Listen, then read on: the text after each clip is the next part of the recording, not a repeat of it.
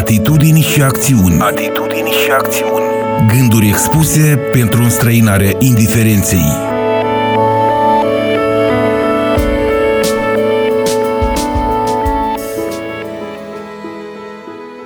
Iarăși miroase.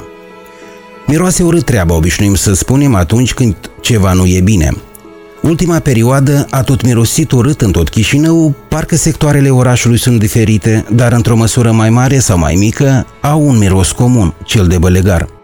Și cum este la noi primit de obicei, și acest lucru a împărțit locuitorii urbei în două tabere.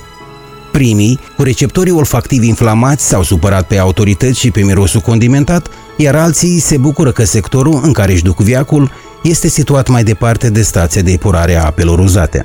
Este o situație firească pentru Republica Moldova și nu mă refer la miros, dar la oameni, atitudine, implicare, importanța protecției mediului. Pentru că la noi doar atunci când vine urgia ne amintim de mediu, ecologie, utilizând mai des în vocabular termeni precum poluare, accident, natura se răzbună. Parcă am recunoaște că ceva nu facem bine până la capăt. Parcă ne detașăm de societate pentru că individual ne considerăm în sine corecți și onești. De fapt, Starea de lucruri în Republica Moldova de mai mult timp este urât mirositoare și încerc să înțeleg de ce. Dar să o luăm de sus în jos pentru că ne place să spunem că peștele de la cap se strică. Președinția de la independență până azi a privit natura și problemele ei prin uneta ucigașului.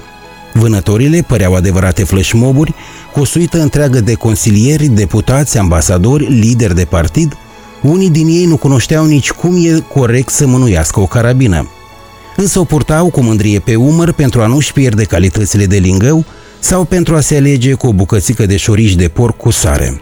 Interesant este că pe parcursul unor asemenea activități importante de stat, în perimetrul desfășurării vânătorii, agenții de pază întreceau numeric fauna sălbatică. Tot aici nu lipseau servitorii și gonașii, cărora le revenea un rol important în această operă rudiment sovietică.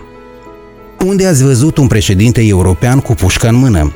Oare atitudinea asta nu stârnește putoare? Și în Parlament situația nu este mai aromată. Deja a venit tradiție ca Comisia Parlamentară, Comisia Mediu și Dezvoltare Durabilă să revină opoziției. Ceea ce denotă faptul că natura nu este un domeniu de interes pentru guvernare. Un domeniu care nu generează popularitate sau alegători. Doar căprioarele și iepurii din pădure nu pot vota. Iarăși pute. Guvernele care tot s-au perindat nu au avut nici timp, nici voință să se dedice unor probleme ale naturii. Fiind preocupați de binele cetățeanului, principii și valori de creștere economică a Republicii Moldova, au devenit indolente față de natură. Care ale Coreniță? Care mișcare ecologistă din Moldova? Care probleme de mediu? Care nemulțumiri sau propuneri? Noi avem lucruri și mai importante. Așa părea la prima vedere lipsa de reacție oficialilor cu ideea fixă că țara este în criză continuă, iar mandatul lor va fi unul crucial istoric. Oare faptul că avem un minister care e mai mult al agriculturii decât al mediului, unde se vorbește serios de utilizarea apei din subteran, nu generează miros urât? Nu stă mai bine la capitolul miros nici primăria municipiului Chișinău. Aici, sincer să fiu, nu cunosc că ar fi existat vreo direcție sau un departament de mediu, anume Primăria Capitalei, ar fi putut servi exemplu sau catalizator a unor procese și pentru instituțiile pomenite mai sus.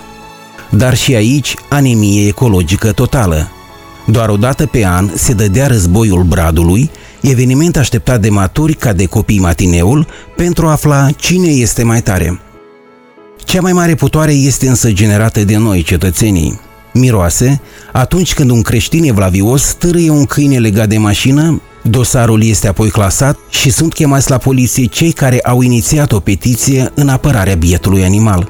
Poate miroase din motiv că la unii din moldoveni compasiunea, grija unuia față de altul, de tot ce ne înconjoară, este în stare avansată de putrefacție. Interesant ar fi dacă, în dependență de acțiunile sau în acțiunile noastre, sufletul ar emana un anumit miros. Ce fel de iz s-ar stabili în casele noastre, la locul de muncă, biserică sau în stradă? Cât de ridicol este atunci când unele persoane dorind să sară peste umbra lor folosesc în campanii electorale subiecte de mediu soluționate în Europa cu un secol în urmă.